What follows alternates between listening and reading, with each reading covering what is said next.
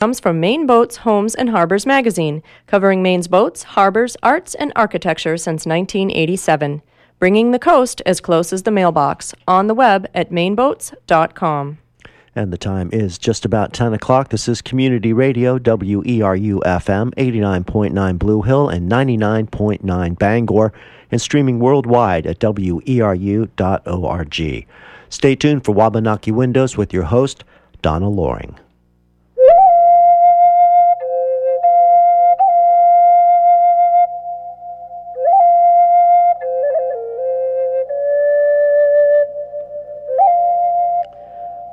Welcome to Wabanaki Windows.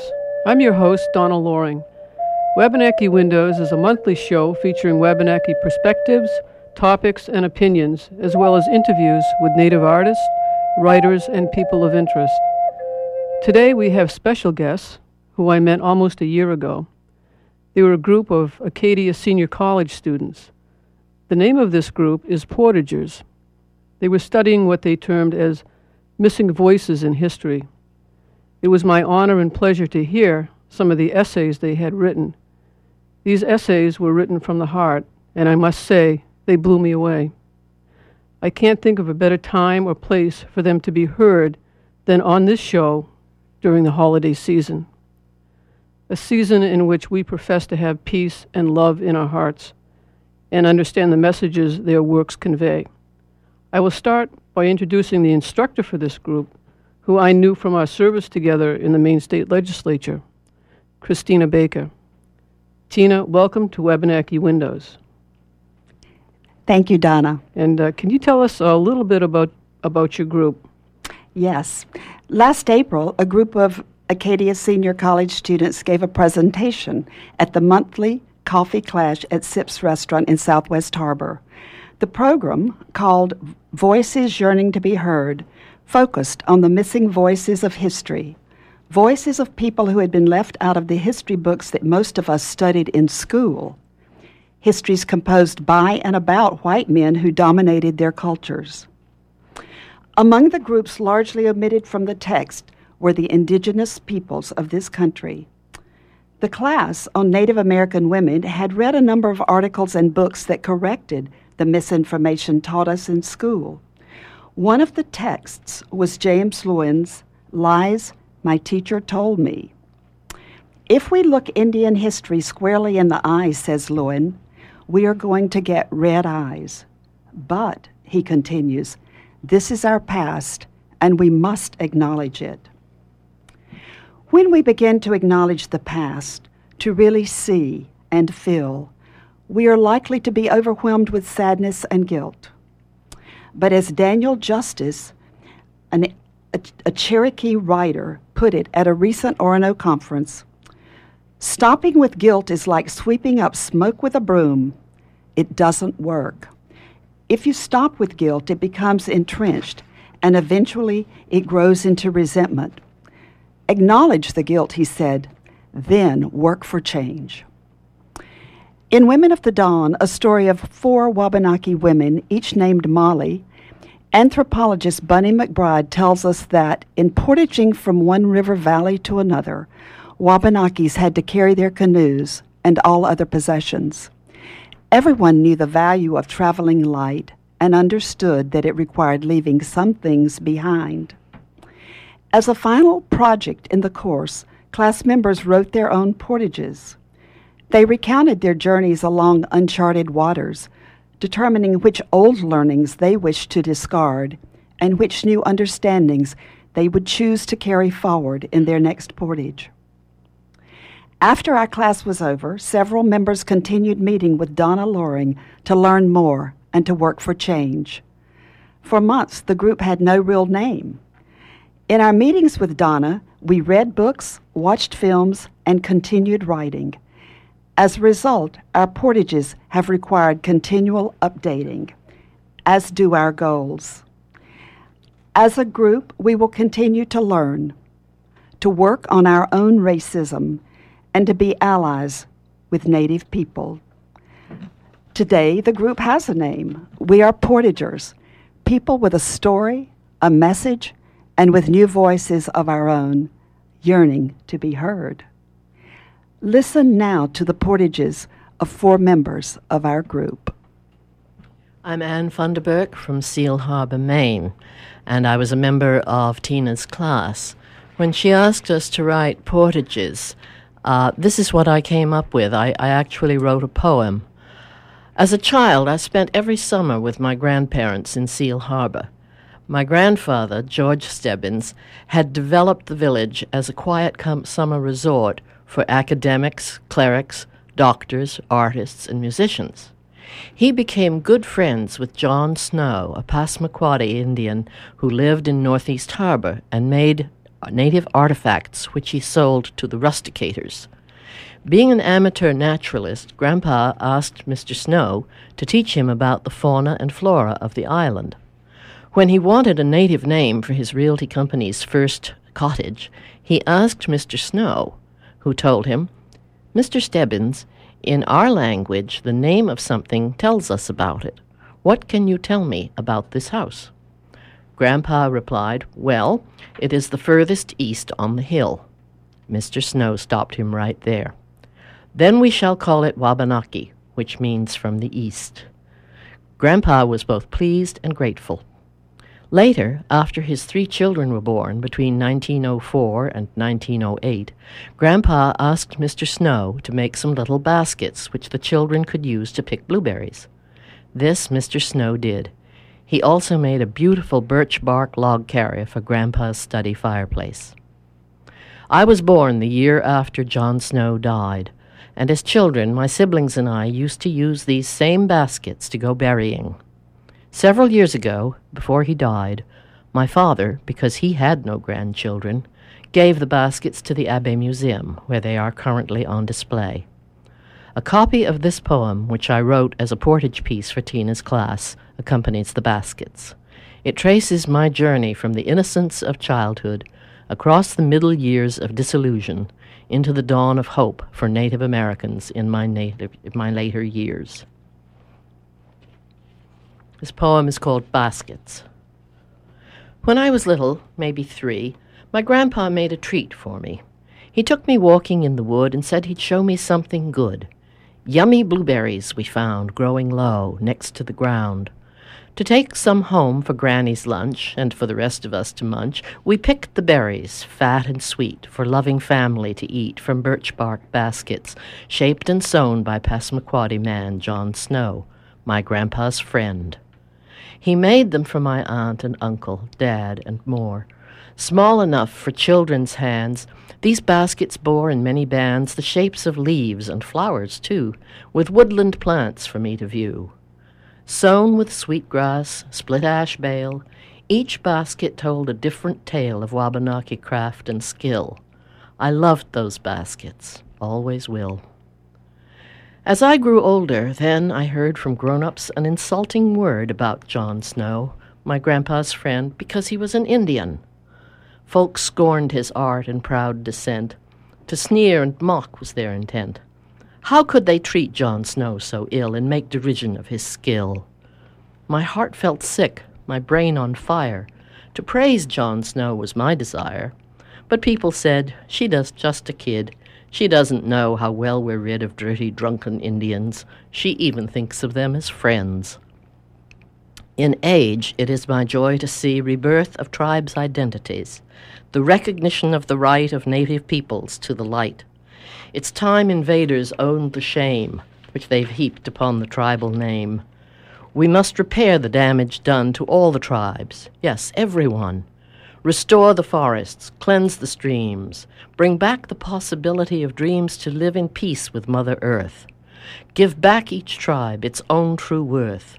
Learn stewardship of land and lake, and let First Peoples proudly take their rightful place in nature's plan. Great Spirit, guide us as you can.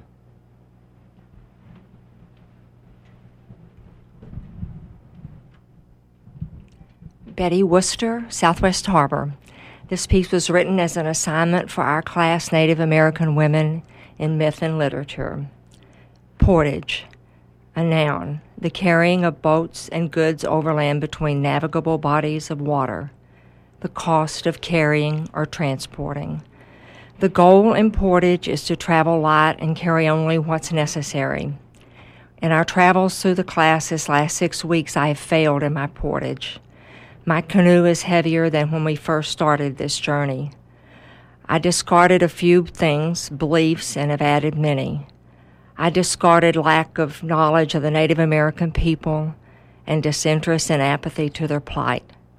To my canoe, I have added respect for those who came before us, anger at the manner they were and still are treated, and an interest in their ancestral explanations of history and evolution through their myths and storytelling.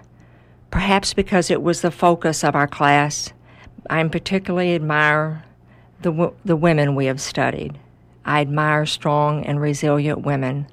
I'm appalled at the treatment of human beings who are our equals and, from what I can tell, were and are treated worse than other ethnic groups.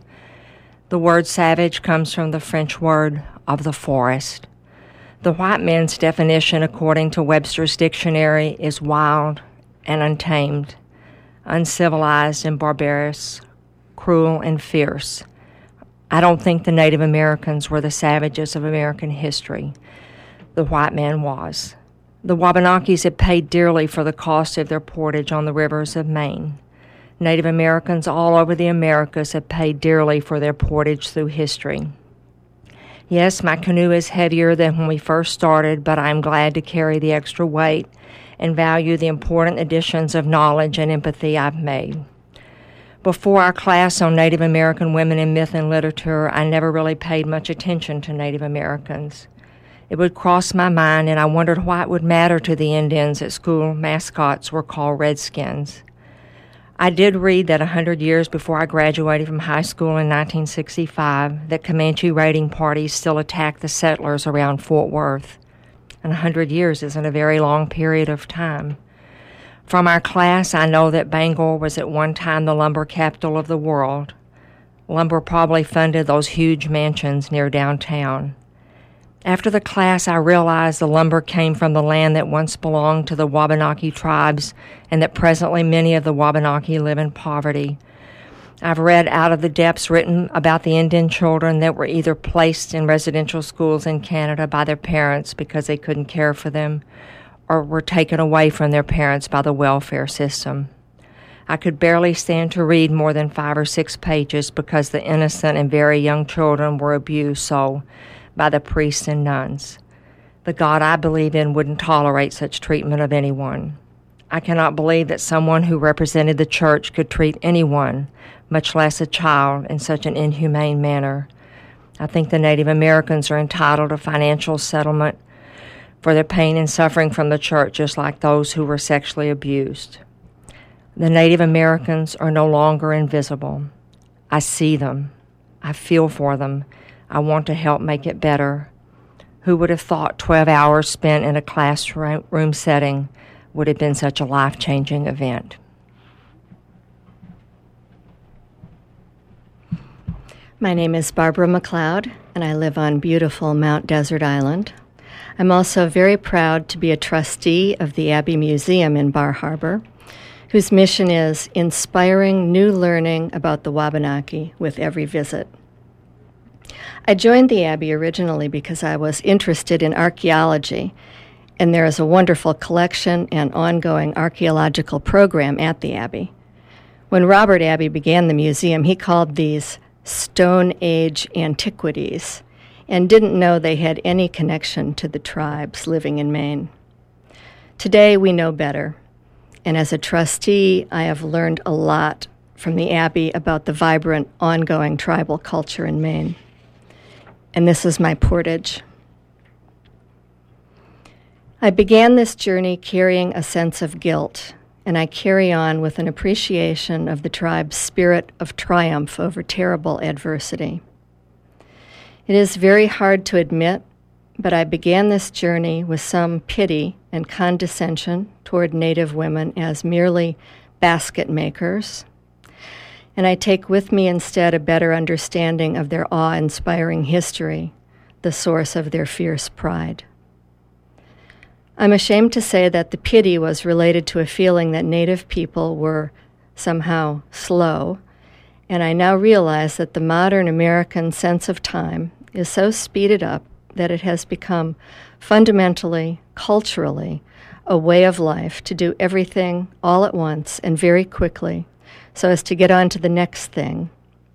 While Native people are more inclined to use time to be deliberative and fully evaluate, appreciate, and experience the moments that to us just rush by. I began with the familiar American hubris about the supreme value of independence and carry on knowing that collective action is not a sign of primitive culture and weakness, but may well be the true mark of a sustainable and just culture. I began probably not admitting it, thinking that wealth, technology, and a complex division of labor equals civilization. But I now see more clearly that those things are also the source of profound inequalities. I began with the disrespectful inquisitiveness about tribal religion. Just imagine someone saying to me, a Roman Catholic, Oh, cool, let me try drinking some of that wine. And now understand that Native American beliefs are perhaps the only thing we have left to them unmolested. And if from time to time they choose to reveal to us a little about those beliefs, I feel honored. Most revelatory to me, I see that I began this journey burdened with a confining, linear sense of time. And I take with me an appreciation of how the past and the present might exist at the same time, bleed through, or echo, both in life and in literature, with intriguing results. Finally, I began the journey thinking that the native values of connectedness, harmony, obligation, and respect for nature were a valuable environmental ethic worthy of emulation. And I now understand that these are much more than an attitude toward the earth, but are a philosophy that permeates Native culture in almost every way.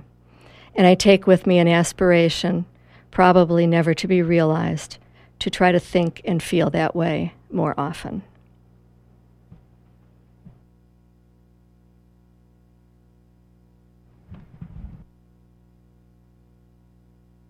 I'm Judy DeLong, and I'm from Bar Harbor. And my Portage piece was written in response to the book Women of the Dawn. And it's called Traveling Light. One of my favorite units I taught to first graders was a reading comprehension unit with a particular focus on making connections as you read. Those connections are text to text. This book reminds me of another book or author I have read text to world. Yes, I understand this because what, of what I know about the world. And text to self. This is just like something I have experienced in my own life. Becoming more conscious of these connections help children to better understand and become more invested in a story or book. As adult readers, we make these connections consciously or unconsciously in just about everything we read. My connections to all we read for this course include all of the above, but the most significant connections were text to self. The concepts of portage, going from one river to another, traveling light, letting go of some things and keeping others, and the fear that's involved in deciding or not deciding are particularly real for me. I have learned so much from all I have read I feel that I have literally portaged from the river of unconsciousness to the river of greater awareness. I have left behind a boatload of misinformation, lies, and preconceived notions about Native Americans I have carried with me over the years. I have gained greater respect and admiration for their courage, perseverance, determination, spirituality, and ability to adapt as they have coped with extraordinary loss, political, environmental, and social change, and prejudice. I loved Women of the Dawn. Those stories drew me right in, and I walked those miles through the forests to Canada and back with Molly Mathilde, grieved her loss of Jean, saw those giant sailing vessels come into sight in the harbor, and heard those cannons blasting the end of her life as she had known it. I wandered through the woods of Maine with Molly Ockett and her Pigwacket family as she pitched camp over and over as her lands were being swallowed up by settlers. I admired her courage and perseverance as she coped with being torn from her family as a young girl to live with a white family and later watched her own family die in Canada at the hands of the British. And yet, later in life, graciously healed those same people. Her ability to get on with life in the face of so much change and loss was nothing short of miraculous. And then there was Molly Molasses. I would love to have met her. What a clever and strong woman she was. I could see Bangor in Indian Island as she saw it in the early part of her life, and feel her pain as she mourned the loss of freedom to move about her world as she once had. It was no wonder she became bitter and hard. I love how she was able, though, to find solace in nature, as did the other Mollies. Last but most impressive was the story of Molly Dellis, without whom the stories would not have been told. Her lifelong commitment to telling the story has made all these women in their lives come alive for generations to come. I traveled with her to New York, away from the familiar as she danced in that strange city, trying to be someone or something she wasn't. How heart wrenching it must have been to, her le- to have left her Jean in France and traveled back alone with her tiny daughter to escape the war unfolding in Europe. How tragic that she lost John and eventually had to give up her life as she knew it. How frightening to have been placed in a psychiatric hospital. But what courage and determination it took to let go of the bitterness and return to make such a wonderful contribution to her people. I plan to carry these women and their stories with me on my journey. Their courage in the face of seemingly overwhelming odds teaches us all hope, courage, determination, perseverance, and commitment to continue going forward, telling the stories, dispelling the myths and lies, and cherishing and caring for what we have been given. I too am a woman of the dawn. My challenges have a different face in 2011, but as all the Mollies did, I will have to adapt.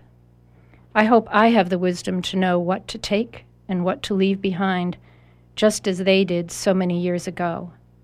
And may I not let fear keep me from going forward.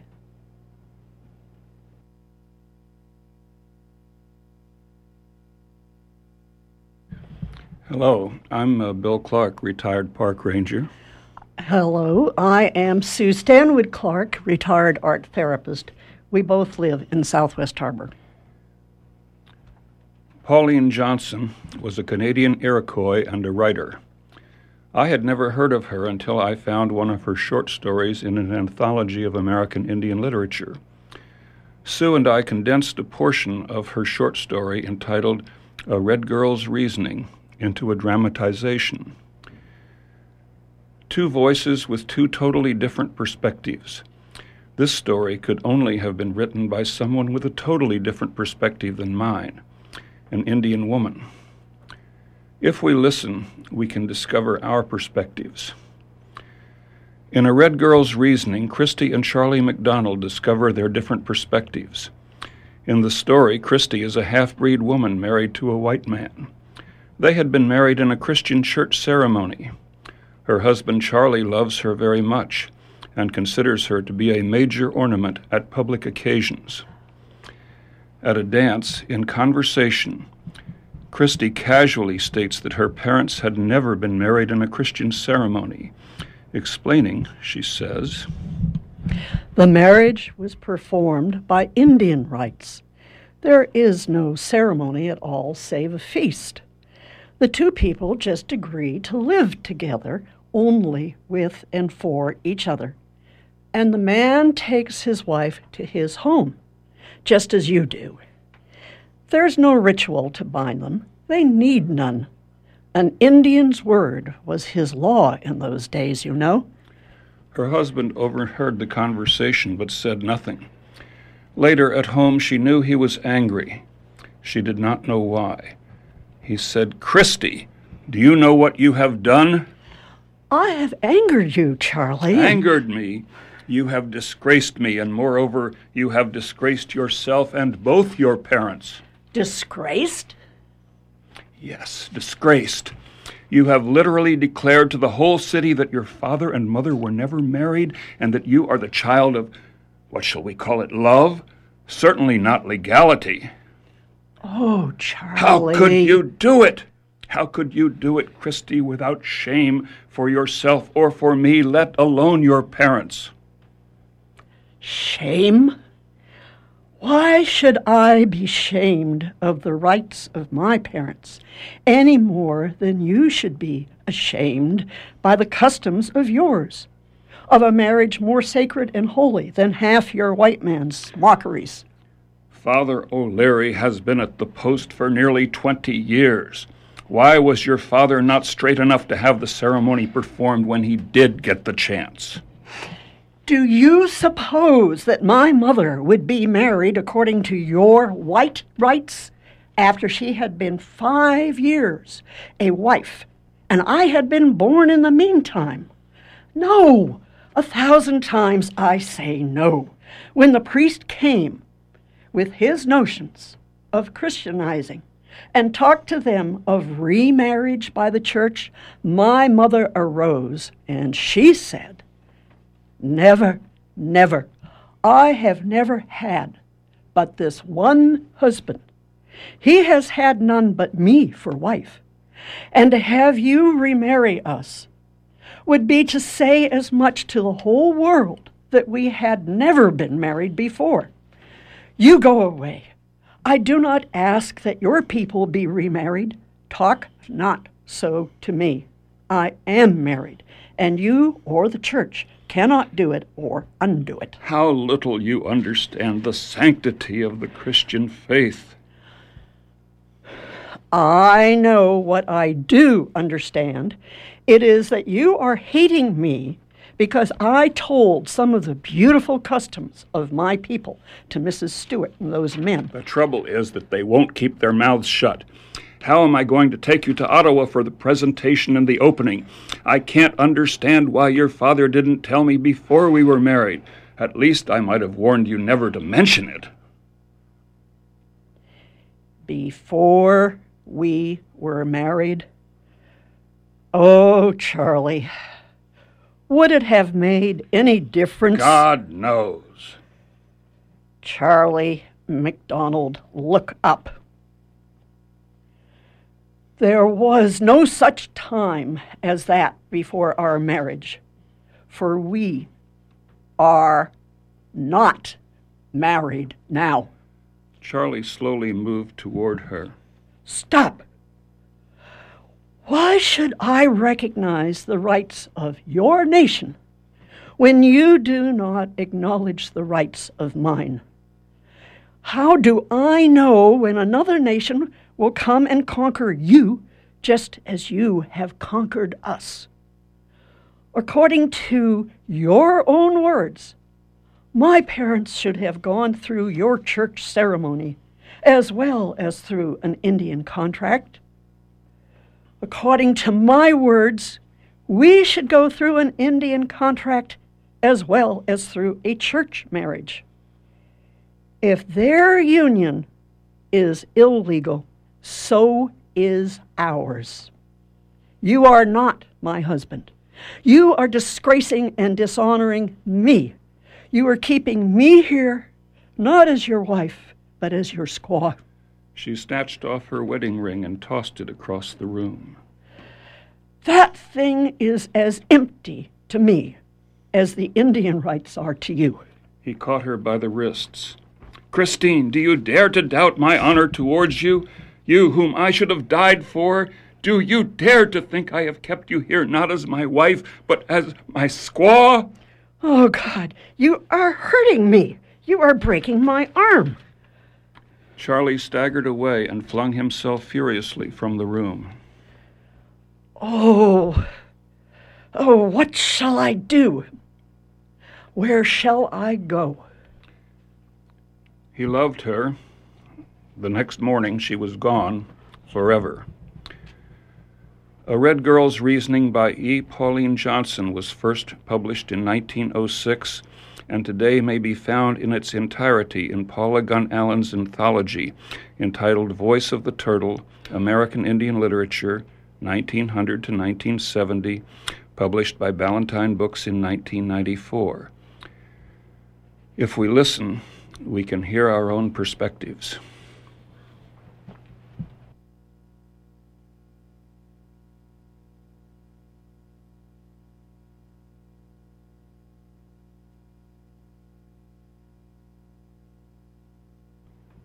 I'm Anne Funderburk from Seal Harbor, Maine. A few days ago, I read an article by Peggy McIntosh in the journal Peace and Freedom from the July August 1989 issue. It was entitled White Privilege Unpacking the Invisible Knapsack. Even though it was written more than 20 years ago, it shook me severely, so that I got out my dictionary and looked up the word privilege.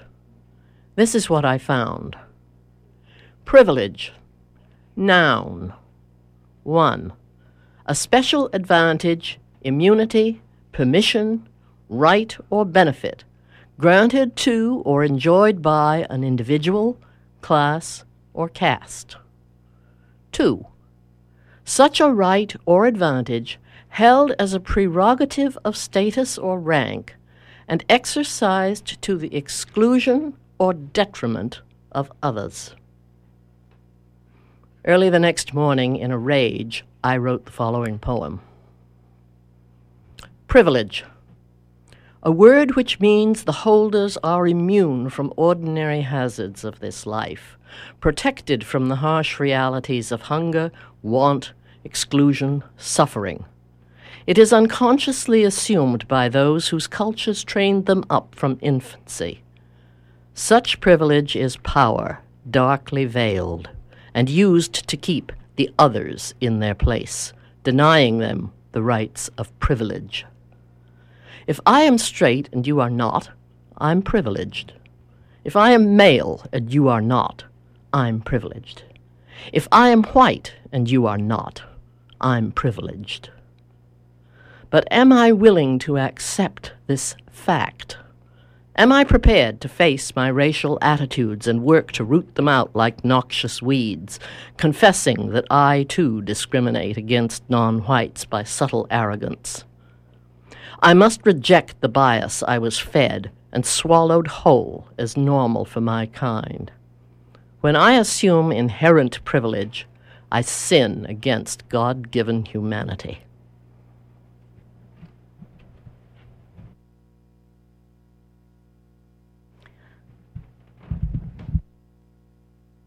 I'm Debbie Messer from Bar Harbor, Maine.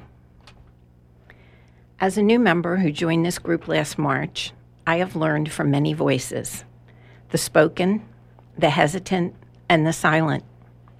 I also read the 1988 article by Peggy McIntosh, White Privilege Unpacking the Invisible Knapsack. I learned that in our hierarchical society, that which confers upon me an advantage similarly confers upon others a disadvantage. Thus, my birth as a white person conferred upon me an asset from which I benefit unknowingly, and more importantly, about which I am usually unaware. Recently, I listened as two very knowledgeable and brave Native Indian women explained how they struggle against this white privilege. Denise Altvater and Esther Attean began working with the Judicial Committee in 1998 to reevaluate and investigate the child welfare system in Maine, specifically to give voice for the first time to the mistreatment of Native children. As a result of a subsequent formal report, the state mandated staff trainings to fix the newly revealed problems. Denise and Esther became deeply involved. First, in May of 2000, they developed and undertook the training of over 500 state workers, educating them and changing attitudes toward Native children and family units. This included the courage to broach topics such as racism and classism, where white people who set the ideals are often seen as oppressors, while those not born into that group feel oppressed by the expectation to be less like them and more like us. Although many state workers responded favorably to the training, they were most uncomfortable confronting these words. When prejudice is so ingrained, it is often difficult to be silent and listen to the well formed beliefs in our heads. With hope and commitment, the group persevered, met for yearly summits, and invested themselves in changing the narrative that affects Native children's lives. Consequently, in 2008, this process and the desire for change inspired the natives to draft their own declaration of intent. At a prominent signing ceremony in 2011, Governor LePage signed the declaration, the first collaboration in our country between the state welfare system and the tribes. Current action includes writing the mandate and parameters for the commission, seating five members, collecting testimonies of people affected by the welfare system, and establishing community support systems to aid those brave enough to speak. The second major lesson I learned was from Denise's personal struggle with healing, as she was once a young child in this welfare system. As part of her healing process, she recognized not only the need to share her experiences, but also the ramifications that years of mistreatment had on her and her people. For example, many of her tribe had internalized their past griefs, stuffing them far inside. The lands, territories, and languages they lost, the animals white people pillaged, the narrowing of their world did not just go away because white people wrote treaties and placed natives in reservations and schools. Another effect Denise named for us was a behavior she called lateral violence. She used the terms inherited guilt and legacy of oppression to explain how parent acted against parent, parent against child, grown child against subsequent children, and grandparents acting out their shame even on their grandchildren. Painfully, she told us of family suicides and drug abuse problems that perpetuate and cycle through families without support or knowledge to face the root causes. Even Denise's own sisters to this moment do not discuss her personal journey of recovery and her self searching. When she said to us, the trauma was in the taking, we understood that when Americans stripped the natives of their lands or killed all the adults, children were removed by welfare and sent to residential schools. Wrested from their homes, children were tortured, physically, sexually, and psychologically abused, used as slave labor, and ultimately deprived of their childhoods and cultures. These experiences are documented in Isabel Knockwood's book, Out of the Depths, written about the Shubenacadie School in Nova Scotia, which opened in 1890 as an experiment to eradicate the Native American Indian, Native Indian, and save the child. After all, white Americans believed that our way of living was far superior to that of these poor savages, and that furthermore, they needed us to save them so they could be more like white people. These examples of white privilege go deep into our American history. In the early 1900s, Congress federally mandated that all Indian children between the ages of 6 and 16 were to be sent to these residential schools. Although none of these 100 schools existed in Maine, mostly Penobscot Indians of Maine were forced to send their offspring to the Carlisle School in Pennsylvania. This was the last residential school in our country to close. In the aftermath, once released from this child welfare system, who were these whitened children? As they struggled with their new identities, were they now white or Indian? Where could they re enter a society when, stripped of their cultures, they no longer belonged to any tribe? Even those able to assimilate had no context or clear reality for their lives. With this history in mind, how does a confused child grow into a successful adult, psychological and physical body intact? How does a child or a nation heal from this experience? Strictly forbidden to speak their native languages, sing their songs, use their herbs, or dress in tribal clothes. These are the grown up children of today, still yearning to be free. Denise spoke of the extensive work required to heal. In one method, she said they engage in re evaluation counseling, where they provide a context to just listen to each other.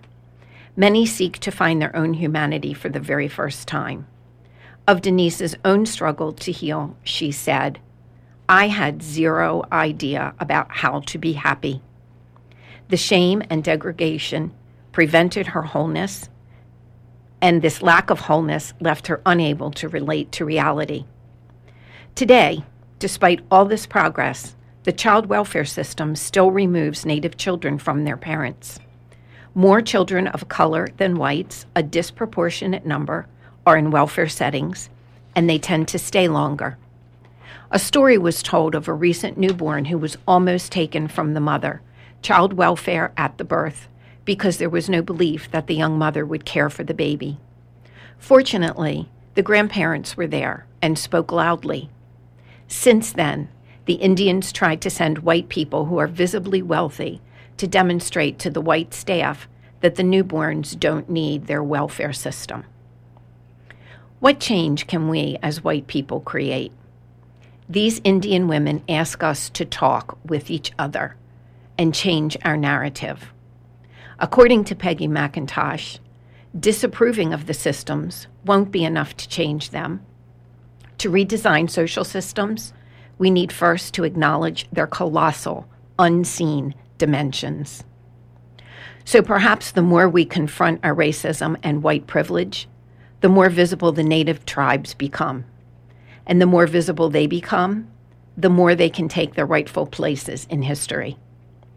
Give the Wabanaki, the Penobscot, the Maliseet, the Micmac, the Abenaki, the Passamaquoddy their voices.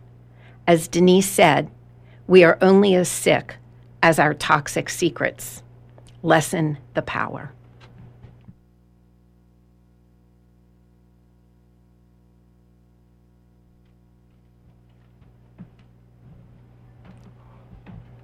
I'm Paul Frost. I live in Bass Harbor. My poem began to form in July 2008 as I was driving home from Nahmakanta Lake camps near Mount Katahdin. gkisedtanamoogk, Roger Paul, Vicki Akins, and I had spent the last five days there with 11 Wabanaki students. We were coordinators of the Wabanaki Writers Project, which encourages Wabanaki students to write by creating with them a cultural community in a setting close to nature with a Wabanaki artist in residence. My trip home to MDI took me along Route 1A, which was being widened to three lanes by a marriage of men and machines. This poem is dedicated to gkisedtanamoogk, who nurtured me from cultural shock and resistance to openness. Its title is Dual Worlds. Now a seedling lear- learner of Wabanaki culture, taking note of unseen possibilities, of infinite variety in nature. I come from a world where rocks, dirt, and trees are only rocks and dirt and trees. A world framed by twos, good or bad, beautiful or ugly. Now pondering possibilities that rocks are ancient ones and dirt is mother. Beginning to understand living with trees as brothers. Now noting infinite arrangements of leaves and needles waving, marking my path home along Route 1A. In this twilight trip, my brothers of all shapes bless me with dances of light and shadow. Shock eclipses joy when I see pyramids of wood chips, brothers, yesterday rooted in Mother Earth, today resting on dirt. My mind returns to transformation in the Nahmakanta night. Above, tops of pine and spruce, a bowl of stars, a personal window on the universe. Beneath, meadow that I cross and recross in an old man's endless trips between cabin and outhouse. During my last journey through starlit grass, maple leaves, before unseen, stroke me, making eternal connection. Reverie ends as familiar spruce grove signals driveway turn. Door open to Aspen's ballet. Lungs filling with ions of salt air and spruce, eyes with tears of gratitude. Stiff limbs now erect, shoes on tar, then cedar, heart connecting, spruce, pine, and birch within, beckon echoing cedar porches welcome. In gkisedtanamoogk's way, I exclaim, Hello, home. As my winter comes, I pause, shedding decades of book learning, becoming a sapling of new awareness.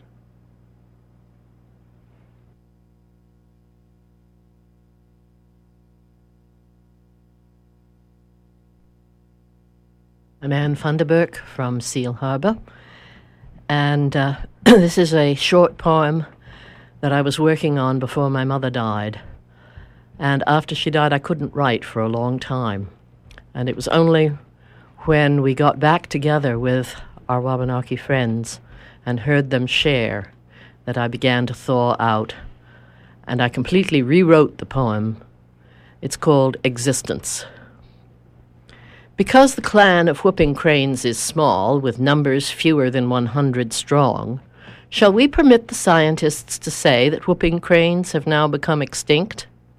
Their wild song and joyous mating dance no longer part of nature's bold array?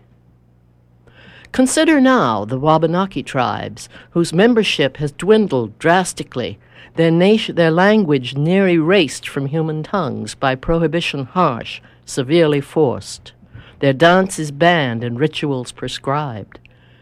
Shall we agree these tribes are now extinct? Who shall decide who is and who is not?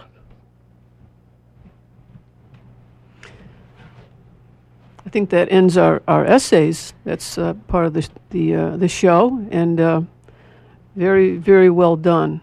Um, very uh, as uh, as Paul says, uh, the, the flink feeling and thinking uh, writing was uh, was excellent.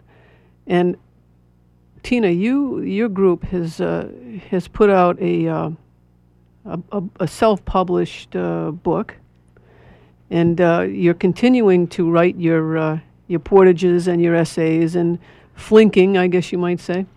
and tell me about that that process. Well, the, the book came out of the presentation at Sips Restaurant uh, last April that I had mentioned earlier. Um, at the end of the of listening to these same people, many of them um, read their essays, um, members of the group decided that they should become a book and um, they gathered together the essays with photographs of, of the writers and and photographs sometimes of the of the Indian people and put them together um, in a book that was published online. I believe it's called Blurb. And the book is available today. One of the best things about it is that it can can, with every new printing, it is can be revised, and we have uh, uh, we have already revised and will continue to revise, and hope in the future perhaps to have um, a second volume, which reflects our journey and on the river and the point to which we've reached today. Now, does any of the uh, essay readers have uh, have a, a, comment that uh, they want to talk about as far as uh, learning in the uh, in the in the class, um, lessons learned, or uh, revelations, or Anne. Yeah, this is Anne again. Um, I think the thing that has really opened up for me is the need to examine my own unconscious mind. I, I did write a poem about opening my mind and all the awful things that I found in there.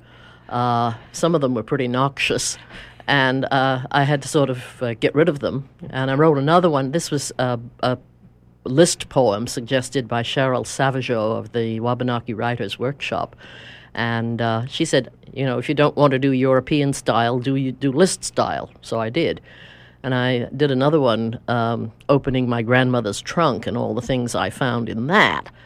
Uh, attitudes that I had absorbed from her, who she was British and very imperialistic and very superior attitude.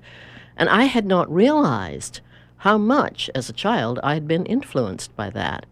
So, taking this course and continuing to meet with not only my colleagues in the course, but particularly with members of the Penobscot Nation, I am learning to look hard at unconscious assumptions of privilege, uh, things like that.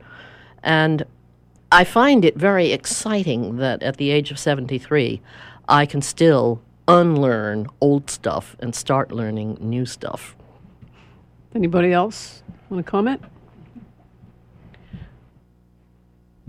Um, I was rather reluctant Who- to no, take. who- what's your name? okay, Sue. Sue Clark, Southwest Harbor. Okay, so Uh, I was very reluctant to take the course because when we in, lived out west in the National Park Service, it was during the time when AIM took over Alcatraz.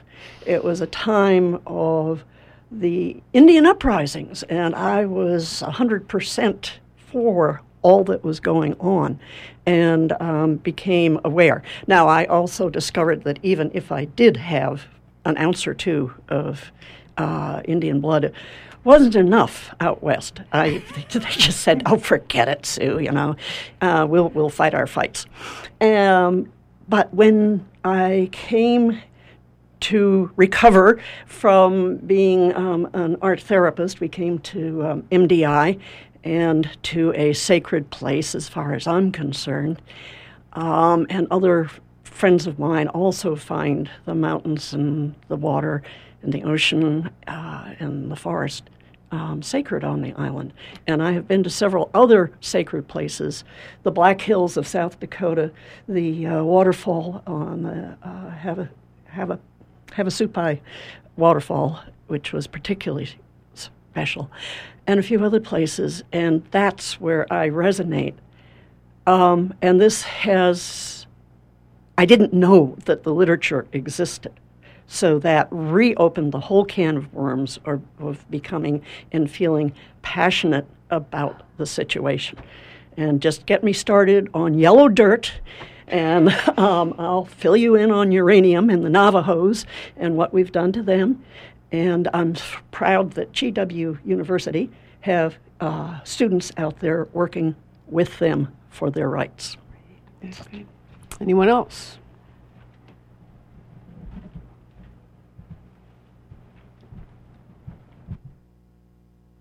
Paul, again, I wanted to talk about when I was teaching diversity course at UM. One of my students asked us at Tillamook, what is the most abhorrent characterization of Native Americans, in your opinion? And he said, characterizing us as violent. And my my experience in the last seven years with Wabanaki and Wampanoag has been of a people of infinite consideration of others, seeking harmony amongst themselves and um, with nature. Um, and it becomes a journey of wisdom and spiritual enlightenment. Uh, Tina, do you have uh, something that you would like to say? We're running kind of. We're near the close. We were near the close. But I found myself, um, though teaching the class, very much a learner, and was also changed throughout the weeks of the course. I realized this a short while ago when I was in Manhattan's Lower East Side, um, touring a restored synagogue over a hundred years old, and as the tour guide explained explained that as they dug down, they kept finding new layers of white settlers to that area. After which I asked, and what did you find about the people who were here before, the white settlers? She responded that she had never thought of that, but it was a good question. And I realized that question absolutely came out of the class and that my thinking is changed forever um, as I continue opening my eyes and listening to the voices that are now being heard. And I must say that your class, I mentioned your your talk, um, uh, what was it, last week? Two weeks ago, I guess, uh, talking about unpacking, uh, uh unpacking white privilege to a friend of mine. They go, wow, I've never heard that. A, a, a non uh, non-native or, or, totally white group talking about unpacking white privilege. We are progressing. we are. Um, and I also understand that uh, your group uh, is still open for people who are interested, who want to stop by. Uh, we have uh, a bunch of, uh, a list, I guess, of uh, books and bibliographies that that we will put up on on the site weru.org. Uh, if you uh, look for this show under Wabanaki Windows, uh, you'll find whatever contact information we have there. And in closing, I would like to just read one little one little piece that I wrote, very very short might as well add my voice to this group. uh, it's what I wrote uh, many, many years ago. I think when I was just coming out of, uh, when I was just back from Vietnam. And it's a short verse, and it's called The Jewel. And I think it fits this group very well. Uh, Love is the jewel, so priceless and rare. The jewel we find in our hearts, hard to share Although it has value and sparkles so fair, the jewel is worthless unless it is shared. So I want to uh, thank all of you for coming and for sharing your essays with us today. Uh, I want to thank you for joining us today. And uh, I'm your host, Donna Loring, and you've been listening to Wabanaki Windows. The music for our show is by Rolf Richter, track called Little Eagles from his new CD Dreamwalk. And I want to thank my very special guests, the group called Portagers, for sharing their feelings and their thoughts. Thank you for joining us today, and tune in again next month for another Wabanaki Windows.